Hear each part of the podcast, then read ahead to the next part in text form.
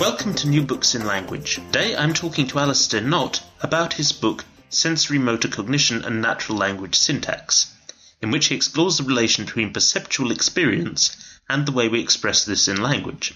Specifically, he argues that there is a profound similarity between the sequence of sensory motor processes in a physical action and the way the corresponding sentence is generated within minimalist syntax. In this interview, we discuss the basis for this claim and explore some of the potential consequences. And we consider some of the risks and possible rewards of attempting to unify such disparate bodies of research.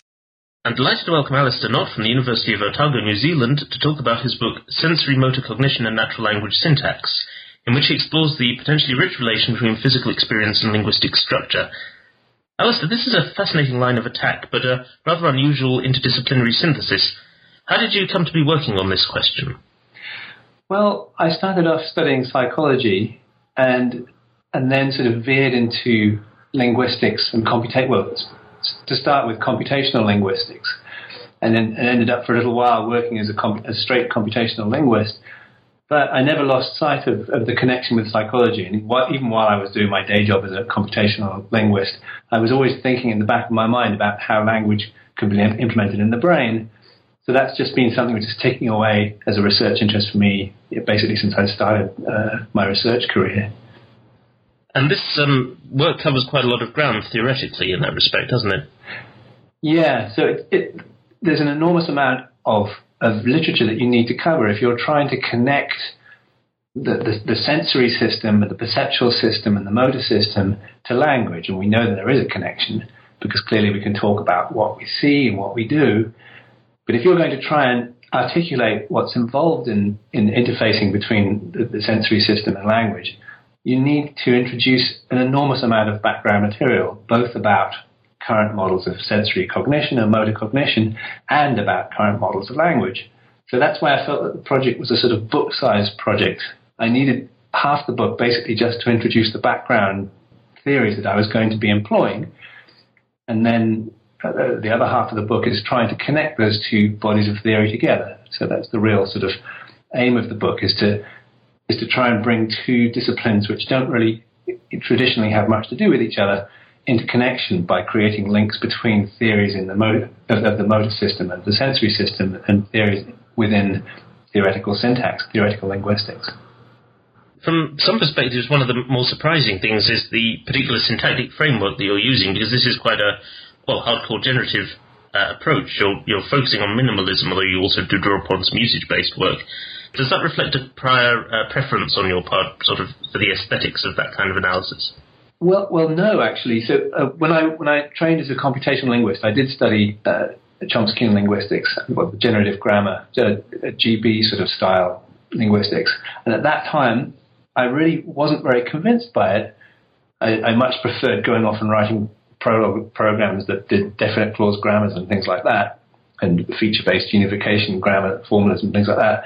But it was only when I started to get interested in embodied models of language and cognition more generally uh, that I, I, became re-interested in, in the Chomskyan paradigm. And suddenly I went back and sort of and read it up because it seemed to me that the Chomskyan model is a really interesting vehicle for a strongly embodied model of, of language and of syntax.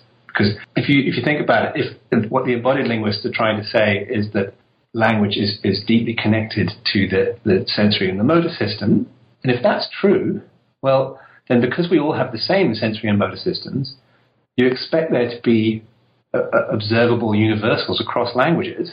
And the theory that takes syntactic universals most seriously, as everyone knows, is the Chomskyan theory. They, they think that there are underlying kind of declarative representations of sentences which are largely the same no matter what surface structure uh, a, a, language happens to have. So you can articulate a model of embodied cognition which really allows you to state sort of um, strong links between language and the sensory motor system very well within a Chomskyan framework. And it seemed to me that, that there was unexplored territory there. No one had really tried to uh, to take an embodied view of Chomskyan nativism most Chomskyans traditionally thought about universals as deriving from some sort of language specific um, innate knowledge in the brain. But as we know from lots of contemporary neuroscience, there's no very good evidence for a particular part of the brain or a module that's, that's just involved in language. So that idea didn't seem to be plausible. But on the other hand, if you think that the kind of linguistic generalizations or syntactic generalizations that the Chomskyan model identifies may be due to the fact that language is closely grounded in the sensory motor system, well, that seemed to open up an, a new uh, area of research, a new set of hypotheses, and it's those hypotheses that I wanted to explore in this book. You mentioned that it hasn't uh, received a lot of prior attention, that, that idea, that possibility of connections. Um, do you think that's just because these two disciplines haven't really interfaced with one another, or do you think people have certain prior theoretical commitments that might get in the way? Probably a bit of both. I, I do think that, there's just, there's probably not a, a lot of people who know about both of these bodies of theory. And that's why in the book I'm, I'm very concerned to lay out each body of theory, current sensory motor neuroscience on the one hand, and sort of reasonably um, modern uh, Chomskyan minimalism on the other, from scratch basically. So you should be able to uh, uh, get to grips with, well, at least you should be introduced to both of those two areas, um, even if you don't know one or the other in, in the book. So I think that part of, part of the issue really is that there aren't very many people who know about both of these fields, and it just happens almost sort of by coincidence that I was exposed to them both, and then started thinking about the links. But I don't I don't think it's only that. Uh, it's not just a matter of, of, of, people's training not exposing them to you know that mixture of, of theoretical disciplines.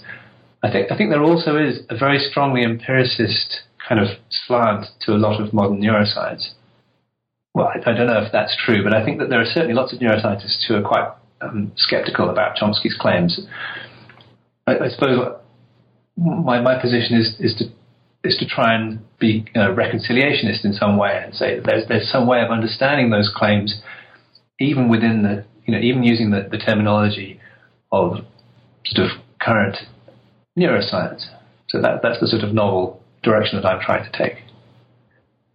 Absolutely, yes. Um, I mean, another aspect of that is that when you when you discuss the relevant uh, neuroscientific data, which I think you present predominantly in chapter three, uh, the research that's related to the, the, learning and memory of sensory motor sequences, it's almost bewildering. It's in its complexity, the sheer number of different attributes of cognition or neurocognition that are relevant or potentially relevant. How did you kind of navigate through that forest of data, well, forest of theories and proposals to, to come to a, a coherent story of your own? Well, uh, the, the approach that I tried to take was to focus on the simplest possible proposition how a human apprehends a simple concrete proposition. And I picked the simplest one that neuroscientists have written about, and that's this uh, proposition of an agent grabbing an object. So the, the, the exact uh, scenario that I can is a man grabbing a cup. And I was interested in the processes that are involved in someone apprehending that, both from the perspective of an observer watching someone else grab a cup, but equally from the perspective of an agent actually performing the action themselves, because if you're an agent, then you can apprehend the fact that you have grabbed the cup. yourself, when you do it, you're aware of what you've done. So my approach was to, in some sense, completely limit my focus to that one sentence and then go away into the literature in neuroscience and look for all of the relevant processes and all of the relevant studies that address particular aspects of that apprehension process. And it's kind of interesting because neuroscientists don't tend to address the whole proposition, the apprehension of the whole proposition in one go. That's too big a subject matter for a neuroscientist. Instead, you find neuroscientists who are interested in specialized bits of the process. So, for instance, there are some neuroscientists who are interested in visual attention and visual object classification, you know, which would be useful and necessary for identifying um, the agent, you know, as, as a third party, or the target object. And then there are other neuroscientists who are interested in the process of selecting a target um, amongst competing alternative targets for reaching to. And there are other ones who are interested in the dynamics of the, uh, the reaching process. And other um, theorists are interested in how it is that you can, you can um, identify an object by touch using the haptic modality. So all of these bits of work get carried on somewhat independently of one another. Obviously, there are connections, but my goal was kind of unusual in the sense that I was trying to synthesize a model of the apprehension of this whole proposition sized element.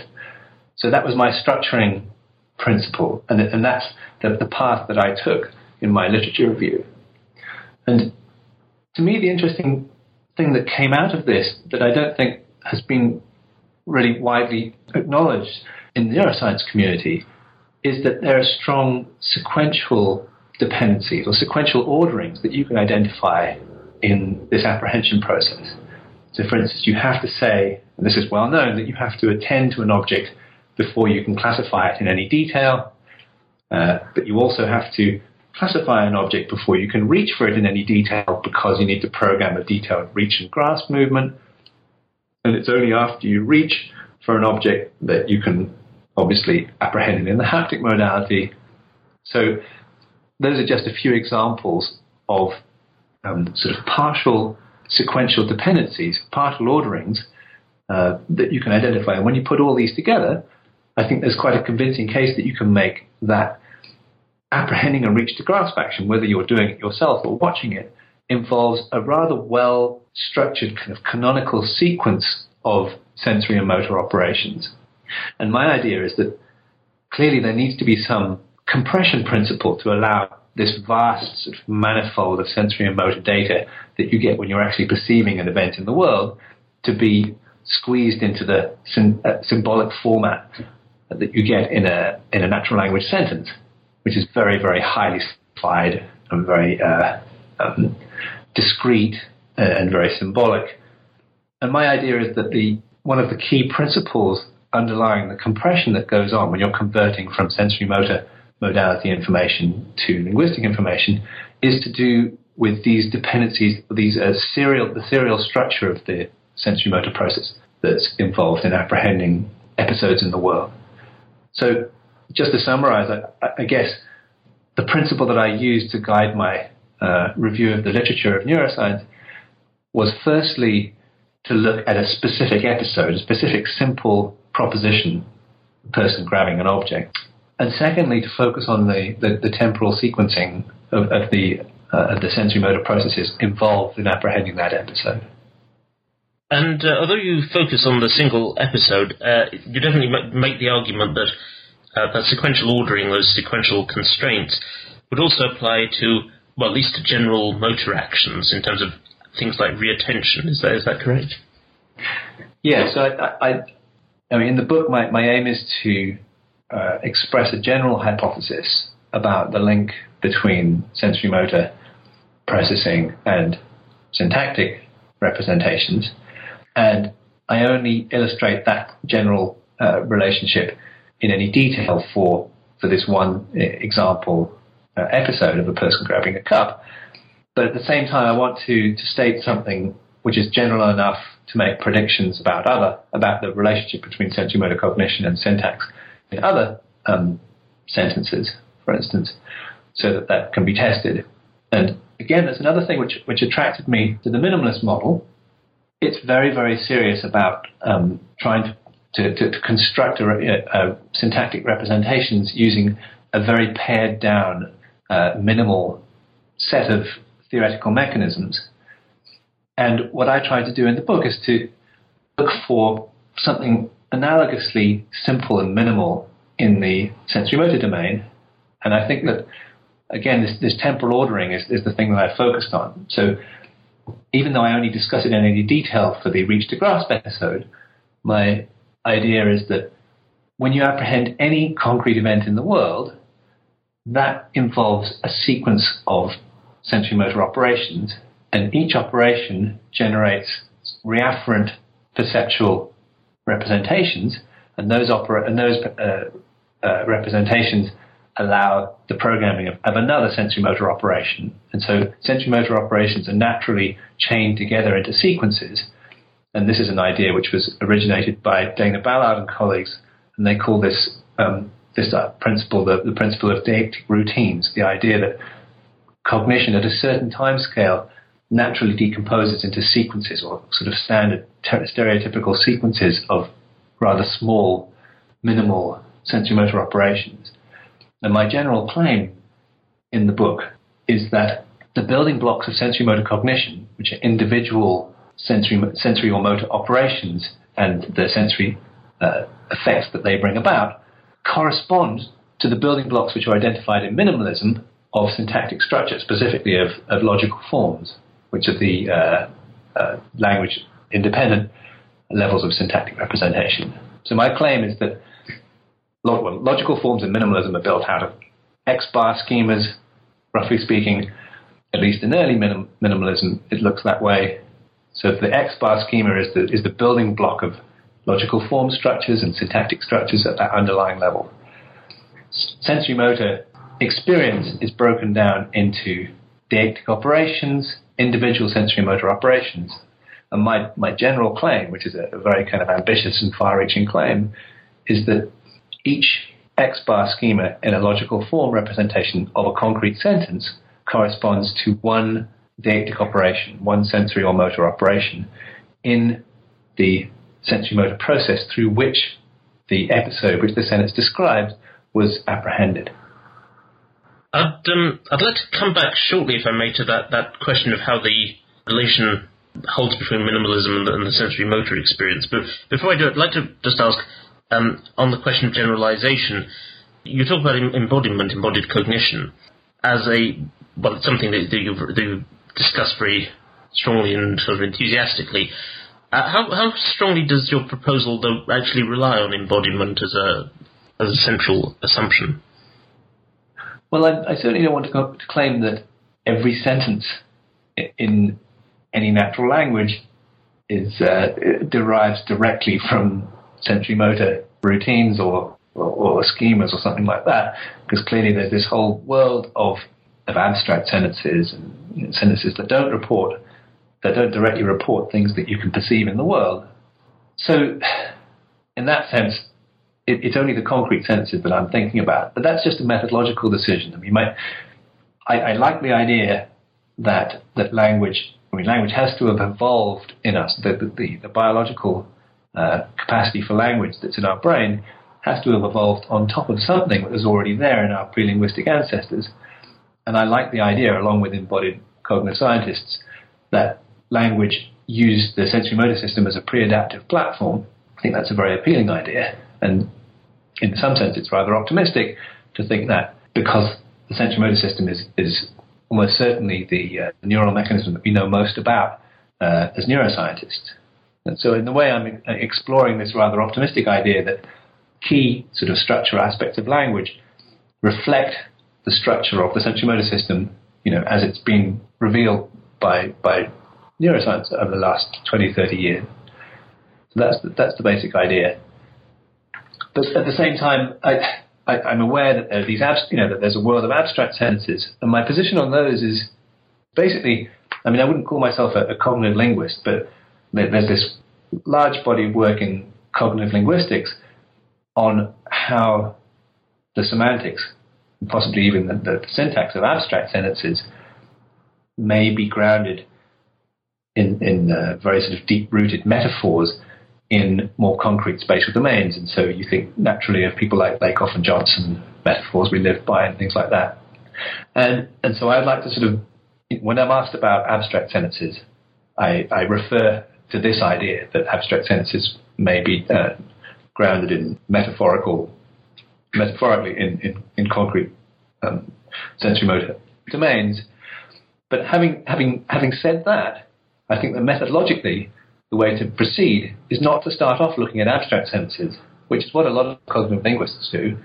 Rather, I think the place uh, to start is by looking in great, great detail at, at very simple, concrete sentences. Because to me, if you're going to be able to uh, investigate the hypothesis that abstract sentences are grounded in concrete domains, you first of all need to have a very, very good and detailed model of what's going on in the very simplest concrete domains. So methodologically, my approach is to focus on those concrete domains first and use people like Lakoff and Johnson as a sort of look ahead to give some sort of guarantee that if things work out for concrete sentences, there's a story that's, that, you know, we're going to be able to tell a story about the more abstract ones. Sure. Yes. I mean, I really ask just because when you when you discuss around page 200 of your book these uh, more abstract sentences, uh, I think the example you give is the company acquired a subsidiary. Mm. You dis- discuss briefly the idea of embracing the notion of sensory motor operations within a more general category of cognitive operations. Oh yes, yeah.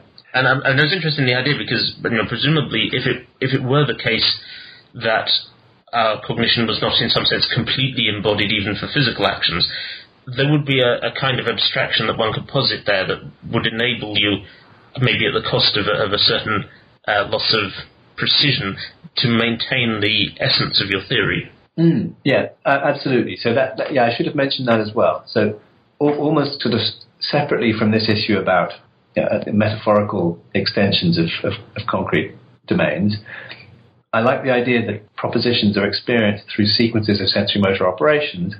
I'd like to be able to generalize away from sensory motor operations to, to cognitive operations more generally.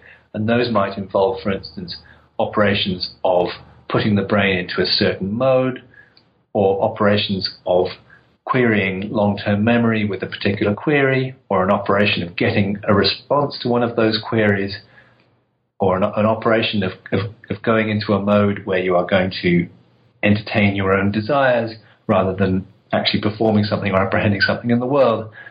So th- this idea of, of, of, Dana Ballard and colleagues that perceiving concrete episodes in the world involves a, a sort of rather discrete, well-structured, stereotypical canonical sequence of sensory or motor operations. I quite like the idea of generalizing that to say that the operations needn't all be sensory or motor. They might also involve internal changes of, of, of state in the brain, or they may involve uh, actions that have an effect inside the brain, for instance, of posing a query to long term memory or something like that. My idea is that if you're trying to account for particular projections in minimalism, that sometimes those internal operations, or those more cognitive rather than sensory motor operations, uh, are often quite good candidates. So, for instance, something I don't talk about a lot in the book, but minimalism are pretty unified in thinking that there's a tense projection now as well as, in, well, that's one of the, the standard components of the left periphery in any logical form representation, a TP of something. And I like the idea that tense projections denote a cognitive operation of deciding basically whether uh, you as the agent are going to attend to the world and interface with the world directly, which would be something like the present tense, or whether uh, the agent is going to instead interface with a memory of the world, which would be something like a past tense. And those kind of cognitive operations are well, uh, are well documented and quite well attested by neuroscientists. So again, what I want to do is to bring these two uh, uh findings in different areas together so that there's good linguistic evidence for a tense projection and quite separately from that, in neuroscience, neuroscientists have discovered that there are different modes that the brain can be in. One where it's attending to the environmental stimuli. They, basically, the senses have been turned on, the motor system is on. And another mode where those things are kind of turned off and the representational media in the brain are being used by the memory system. And so you're either in memory mode or in experience mode to simplify. So the idea is that tense projection may um, correspond to the operation that sets the brain up in either experience mode or, or, memory mode. So that's just an example. But that just goes to make the point that I'd like to generalize ultimately away from just sensory and motor operations to more cognitive uh, operations. Sure, yes. Um, this is maybe an unfair question because I think it's beyond the scope of what, what you actually discuss in the book, but given what you've just said, I have to ask um, do you think that the species specificity of language is, is connected to availability of different kinds of modes or different kinds of cognitive operations, or, or, would it reside somewhere else? Well, and that's a, a, very interesting question. I mean, in a sense, what I'm trying to do, I, am thinking about, I, I, think a lot about the difference between our pre-linguistic ancestors, you know, and we, we can take chimps or great apes as uh, as, as, standing in for those in some ways, although it's, you know, it's not completely principled to do that, but quite often that gets done. What's the difference between us and chimps? At the level of sensory motor processing, there's actually not an awful lot of difference. I think that's kind of like a a rough and ready kind of generalization about the way neuroscientists feel. I mean, neuroscientists use the, uh, the, the primate sensory motor system as a sort of guide for what might be going on in the human one. You know, they use macaque models a lot, for instance, chimp models. So the question, you know, often arises, you know, well, what's what's changed in, in, in humans that allows us to have this rich representational system? And in some sense, you know, I, I, I like to tell a, a, very minimal story about what's changed because evolution hasn't had that long to, to make any actual um, biological adaptations in the brain. So, roughly speaking, my my suggestion is that at least for simple sensory motor, uh, simple concrete sentences of the kind that can be directly experienced, you know, that, whose semantics can be directly experienced in the world. I want to say that the sensory motor processes going on in, let's say, a, a, a chimpanzee may not be that different. Of course, I'm, I'm, exaggerating. They may not be that different from the ones which are going on in us. And I like the idea that what's evolved in humans is just a bank of connections between the areas of the brain that represent sensory and motor operations and their their side effects between those areas and a, a general purpose area which um, encodes arbitrary behavioral gestures, which could be um, manual or could be articulatory, which allows associations to be learned between sensory motor stimuli and arbitrary gestures, whether they be articulatory or, or, or manual or whatever. I like the idea that even in our pre-linguistic ancestors, there, there, was some ability in those creatures to not only execute sensory motor sequences uh, and experience the world, experience propositions in the world, but also to store the sensory motor sequences that they were executing in some form of semantic working memory and replay those and again, the, the, original motivation for that has got nothing to do with language at all. This idea that you are able to rehearse, an, an, agent is able to rehearse the sensory motor sequence that they executed. It's rather to do with, with memory. Uh, it, it's known that uh, in order to be able to store any, any um, proposition in memory, it needs to be relayed to the hippocampus. And the hippocampus needs to get the whole episode very fast because hippocampal learning happens through a mechanism uh, called LTP, requires representations to be active within about 100 milliseconds of one another. So if you if you perceive an event, that may take a lot longer than 100 milliseconds. It may take you know on the order of seconds or tens of seconds or maybe minutes. So there's good evidence just in neuroscience for the existence of some sort of working memory buffer where episode representations are stored, and then those things have to be replayed to the hippocampus in order to be stored in more permanent memory. And my idea is that that replay operation, that replay mechanism, which takes a sensory motor sequence and replays it to the hippocampus, may have even been present in our pre-linguistic ancestors. And that all we're doing is uh, that all that happened in the evolution of human language is that replay mechanism got co-opted for a new purpose, which was communicative rather than related to storage. So in, in, in my sort of cartoon-like perception of what went on in, in human language evolution, what happened was that we evolved a mechanism for replaying sensory motor sequences in a special mode where sensory motor signals can have overt behavioral learned side effects. And, and that's, that would be human language. So in the book, along with a, an account of, a sort of declarative account of a, a, a, sort of declarative mapping or a potential declarative mapping between sensory motor processes and, and syntactic structures, I also provide an account of what might be going on in, in the process of sentence generation.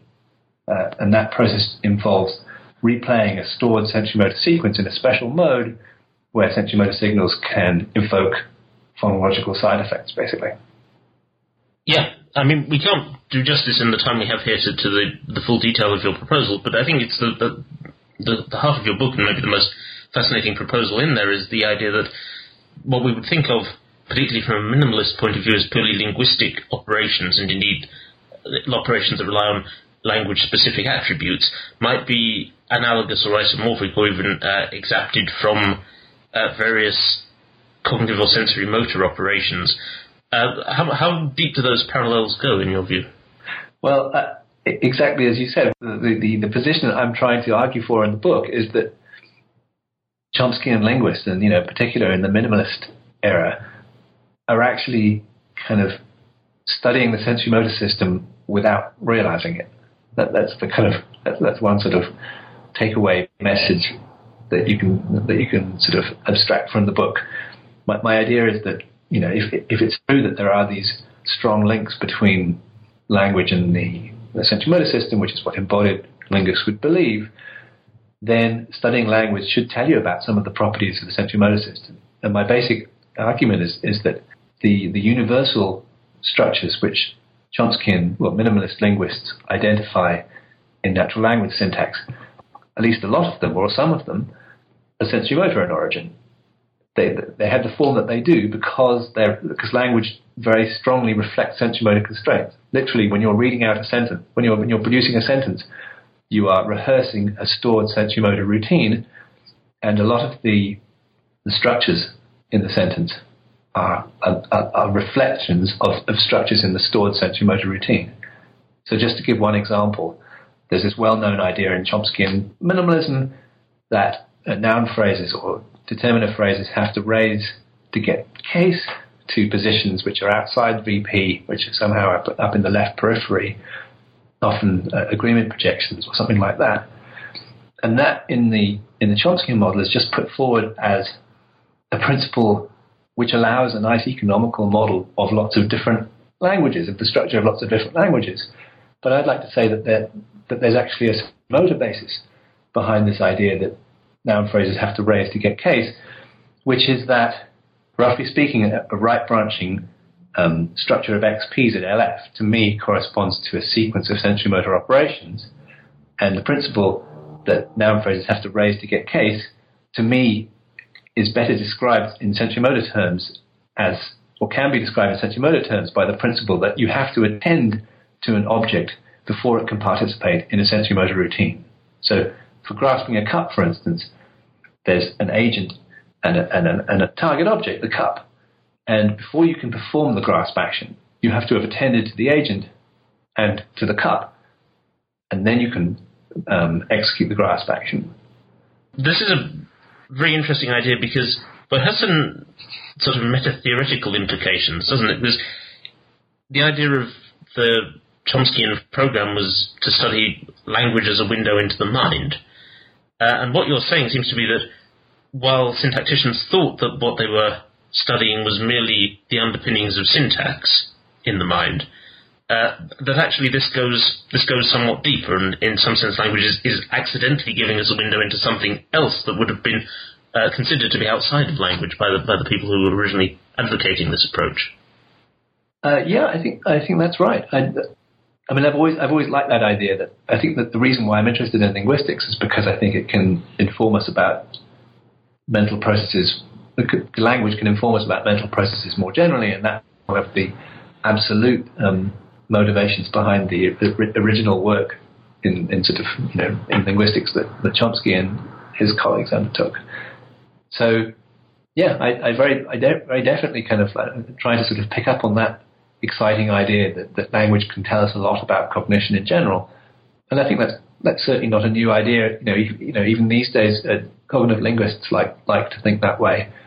The, the difference in, in what I'm doing is is really just in, in, an emphasis, what I'm trying to do is to look in great detail at correspondences between non linguistic and linguistic processes, just for one particular example episode, one which is well studied by sensory motor neuroscientists. Again, I'd like to frame the, the correspondences that I've found. I've tried to frame them in a general way to try and create a, a testable uh, general hypothesis about the relationship between language and these non linguistic um, sensory motor or cognitive um, processes. Yes, indeed. In the last couple of chapters of the book, you uh, also draw upon, uh, outside of the minimalist tradition, other approaches to language, notably including connectionist modelling. Um, what aspects of this approach are helpful to your overall project? Well, I'm very aware, you know, having having come to minimalist or, or Chomsky linguistics from the other perspective in a way. I mean, my, my most of my work uh, has, has, been as a computational linguist, and those sorts of people tend well have, have got very different approaches there. Statistical linguists, they're, they're very empiricist by by and large, and and that made me very aware of the difficulties of minimalism or Chomskyan linguistics as it's standardly thought of deal with the kind of phenomena that statistical models of language are really good at, at dealing with. And I'm thinking, for instance, you know, something I go into in the book, Jackendoff's criticisms of the, the Chomskyan program and its inability to deal with idioms in particular and surface structures more generally. To me, that's a very telling criticism. And if I was going to adopt minimalism uh, as, as, as a way of expressing an embodied model of language, I think I, I found it was very necessary to address these well-known um, criticisms of, of minimalism. My approach in the book is to try and formulate a, a version of, of minimalism which is compatible with a, a model of sentence processing. So Chomskyan syntactic models are sort of Chomsky linguists always say that they're not trying to model sentence processing, rather they're trying to uh, express a declarative model of the structure of a language or the structure of human languages. And the question has always been raised, especially in, in you know, by psychologists and psycholinguists, of you know how does that help you, you tell a story about sentence processing, sentence acquis- and, and uh, syntax acquisition as well, and inference. Uh, there are some empiricist models of that which uh, are also very good. The way I interpret um, a minimalist model of LF uh, actually happens to to, uh, to be quite compatible with a model of sentence processing. Because my whole idea is that an LF structure sentence describes a sensory motor process. So the whole idea in my interpretation of, of the declarative LF structure is that it's telling us about a process. And so that makes it quite compatible with the story of sentence processing. As I said before, um, I've articulated this in a model of sentence generation. And there the model just is that when you're generating a sentence, what you're doing is rehearsing the sensory motor sequence in a special mode where you can have side effects that emerge in actual gestures, in, in actual communicative gestures, actual phonological or articulatory gestures. And that's something that we've, uh, well, that I, I, I, spell out in the book. And there's a, there's a paper that I wrote with some colleagues which actually implements, it describes an implemented connectionist model of this um, to show that it, it, it really can work you can you can build a model which, is sort of you know, a simulated baby, basically that's trained on pairs of sensory motor sequences and associated sequences of words, and learns to um, to to read out those sensory motor sequences in different ways in different languages when it's trained on SVO and VSO and uh, v, uh, VOS um, uh, languages. It can learn to do it, it can learn to, to, to, generate sentences in the appropriate uh, constituent ordering. So that's the that that's the account of of sentence processing, and that's the way I try to incorporate references to usage-based and constructionist uh, models of language. So basically, this sensory this um, this neural network model of sentence processing, what sentence generation and syntactic development.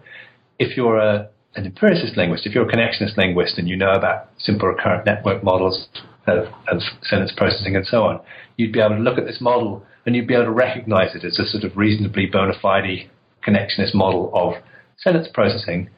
But I think that if you're a, a minimalist linguist, you should be able to squint at this uh, connectionist model and say, oh, okay, I can see how this is a model of the process by which an infant learns the mapping between LF and PF in their particular mother tongue. So if you you know if, if you buy the idea that LF representations are sensory motor sequences, then you can look at this model and see it as a model of the processes by which LFPF mapping is learned by infants.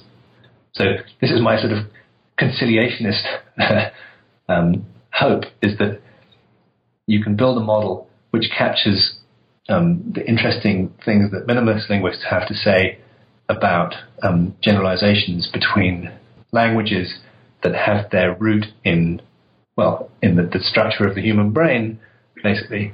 But at the same time, it also allows articulation of the, the representations of surface structure um, that are so easy to, uh, to characterize in, inside connectionist models and statistical models of, of sentence processing. So my, my ultimate aim is, is to try and bring about some sort of reconciliation between Chomskyan linguists and empiricist linguists. There's, there's this ding dong that's always going on between these two groups, and, and my position is to, is to say that there's uh, that there's something uh, useful in both empiricist and sort of Chomskyan uh, linguistic paradigms, and I want to try and create a model that allows both of those to be expressed. And you conclude the book on just that, that conciliatory note. Um, you make reference in particular to, to the idea of trying to resolve the the debate between Chomsky and Piaget, mm. uh, representing respectively nativist and empiricist views of syntax around 1980. Um, do you, how do you see that the debate has moved on since then? Is it is the time right for that? Possi- are people open minded to that possibility of reconciliation? Do you think? Well, I think that Chomskyan syntax is is under siege. It, it really is um, by modern neuroscience, which is so progressive. The, the, results that are coming out of uh, modern neuroscience are so um, compelling, and, and, neuroscientists don't tend to think in, in Chomskyan terms at all. And on the other hand, the results that are coming out of modern statistical methods in computational linguistics are also incredibly fast moving and exciting. So, to, to, to some large extent, I think the debate, if anything, at the moment is swayed towards the empiricists. But I think that there are really important insights that uh, that can be expressed within a Chomskyan model that are sort of being left out of, of current models. And those have ultimately to do with how language connects to the world, even though that's not the way that uh, the Chomskyans would normally like to think about their contribution. My, my, my, feeling really is that their contribution is in being able to um, state a model of language which allows for a strong statement of the relationship between language and general non-linguistic sensory cognition, which is the same for all humans. Yeah, my, my idea is to to incorporate within modern connectionist and statistical method uh, uh, statistical models of, of, of, language processing and language representation an element of of, of, of nativist representation or an, an, element of nativist theory which is which, which harks back to um, well, which references the, Chomskyan model. So, um, yeah, um, your, your, question was how has the, that debate moved on? And just to summarise, I think that, the uh, the empiricists have the upper hand, but I, I, would like to incorporate Chomskyan elements. I think it's very, it's still very useful to try and incorporate uh, elements of Chomskyan nativism into these empiricist models. Mm-hmm. But of course, the, the nativist position has has changed appreciably since then with the advent of minimalism. I mean, to ask a, a, provocative, perhaps rather unfair question, um, I mean, if you're right, then there are these profound uh, connections between the, the, the, structures of minimalism and the, the structures of the sensory motor system, despite the fact that minimalism was not articulated with those in mind. Um, does it surprise you that, in some sense, that, that uh, they have happened upon something which has this possible profound unity with the, with the system all the way down? Well, I mean, it's another really good question. I don't think it should be surprising, actually. So, just imagine, you know, just grant that there are strong isomorphisms between the structure of, of language, the syntactic structure of language, and the structure of the sensory motor system. You should expect, if you're um, a minimalist linguist, or if you're any sort of linguist who's looking at building a, a parsimonious account uh, the structures in language which are general across all languages, that you should identify those those structures and, and, and consequently, you know, be describing something which is equally a description of the of the motor system. So I think if it's true that there is, if, I mean, it's an optimistic idea that there are these strong links between language and the motor system. But if there are such links, uh, then you then you, I think you do expect any any group of theorists who are working hard at, at stating in a very parsimonious way what the the structures in language are that generalize across languages, then I expect you do. Uh, I think I think you do expect them to, to to to come across these things which also have sensory motor interpretation. Yeah, I do. Looking forward, then, um, you talk about the objective of, of focusing research on, on some of these some of these ideas, some of these questions.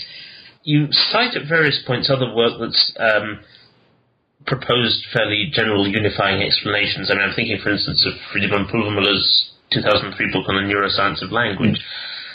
What I wonder, I mean, is it difficult? Have you found it difficult to get uh, traction for new ideas of this kind? I, well, I think it is quite difficult. Yeah, I, I feel quite, quite evangelical about it. Nonetheless, I feel that there's really useful ground to be gained in these kind of cross-disciplinary studies, and, and Pulvermüller's uh, research is def- definitely pushing in this direction as well. So I, I think that there's there's a strong community. I have to say, there's a, there's a strong community of researchers who are working in embodied models of language and I don't think there's too much difficulty in, in getting traction in that area, in getting people interested in work at the interface between models of language and models of non-linguistic sensory-motor cognition. I think that's, that's quite an active research area at the moment. The area where it's a bit difficult to get traction is if you try and incorporate um, Chomskyan linguistics into the picture, because um, well, psychologists, uh, neuroscientists or psychologists don't tend to know much about Chomsky, which is seen as rather old-fashioned and you have to invest quite a lot uh, to understand enough about the Chomskyan paradigm for it to make sense to you and for you to be able to evaluate it. So it's certainly quite a challenge to put these Chomskyan ideas out in front of neuroscientists. Uh, but some of them are certainly quite receptive, but it does involve a certain amount of work on their part to to get to grips with these ideas and see if they make any sense in, in this interpretation that I'm suggesting. What are the uh, top priorities as far as you're concerned for the, the next steps on this uh, on this research program? Well, uh, I, I've, I've, expressed my idea about the relationship between language and non-linguistic sensory motor cognition very generally. What I basically have is a, a sensory motor interpretation of the X bar schema and um, a sensory motor interpretation of a structure in which um, an X bar schema is, is uh, adjoined to another X bar schema as its complement. So right branching structures of X bar schemas, which are the most common sort of syntactic structure in LF in minimalism, I, I want to say those correspond to sensory motor sequences, or maybe more generally to sequences of cognitive operations. And I just want to see if that idea is true, or I want to test that idea by looking at other concrete sentences. So my, my current work is focusing on on sentences other than cup grasping sentences. Uh, I'm thinking quite a lot about sentences which, which are, are, causal. So, for instance, John opened the door. As you know, there's a sort of causative structure there, and lots of people think that that's John caused the door to open. So I'm looking at a lot of those. I'm looking at, at, at prepositional phrases as well. John put the cup on the table, and also slightly more abstract ones. So John wanted to run or John wanted to grab the cup or things like that. So basically the idea is that all of those have got syntacticians look at those and give them analyses at, uh, at LF. And I want to see if those LF analyses, if interpreted in sensory motor terms in the way that my general hypothesis suggests, actually correspond to anything like the processes which are actually involved in wanting to grab a cup or putting a cup on a table or opening or closing a door so basically, I just want to test that general idea by looking at other concrete sentences. Are you uh, personally focused on the uh, modelling or on the or some kind of experimental val- uh, validation or testing? Um, what, where do you, or are you indeed just focusing on uh, trying to spread the word as far as the, the idea is concerned? What what are your own research uh, goals right now? Well, I'm I'm a computational linguist. I'm certainly keen to, and we have a model which can learn uh, transitive sentence structures in, in, uh, in, lots of different um, constituent languages. Uh, and so the work that we do with other sentences, like these causative sentence structures, or with uh, prepositional phrases, or with um, sentences with uh, non-finite complements, like John wants to grab a cup or something like that. All of those, as, as we uh, examine those, we'll try and build computational models that ex- we're trying to extend our computational model to incorporate those, and, and, and that's kind of like a, a a story of increasing the coverage, increasing the syntactic coverage of the, of the, the small model of sentence processing that we've got at the moment. And, and, we'll be doing some uh, empirical work as well. And we, we have done some uh, experimental work in, in psychology, um, for instance, in, um, in eye, eye, tracking studies.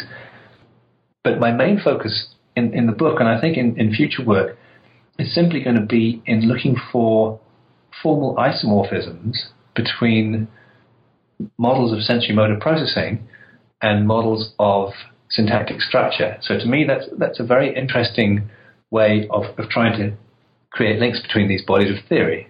just um, develop a theory of the representation of a certain sentence, an idea about the structure of a certain sentence, which is motivated purely from syntactic argumentation.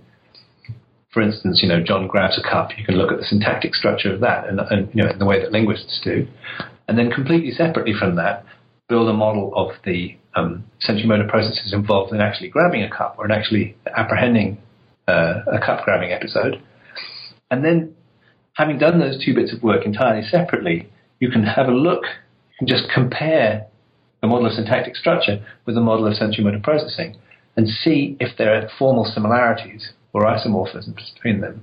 And if there are, and if those similarities run deep enough, then I think that's an empirical result in its own right. So, to me, a lot of the work that I envisage doing in the future to try and see if this idea extends beyond this one example sentence we've looked at is is in look is in seeing if there are is in exploring these these other areas, you know, causatives or um, prepositional phrases or whatever they happen to be, anything which is concrete really, and seeing if this um, if these formal isomorphisms hold up. And I think if they do, that, that's potentially very exciting. Indeed, yes. Um, well, I hope they do, and I look forward to hearing more about it uh, either way. But for now, I'd better say, um, Alistair Knott, thank you very much for your time. Thank you. I've been talking to Alistair Knott about sensory motor cognition and natural language syntax. This is Chris Cummins for New Books in Language saying thank you for listening.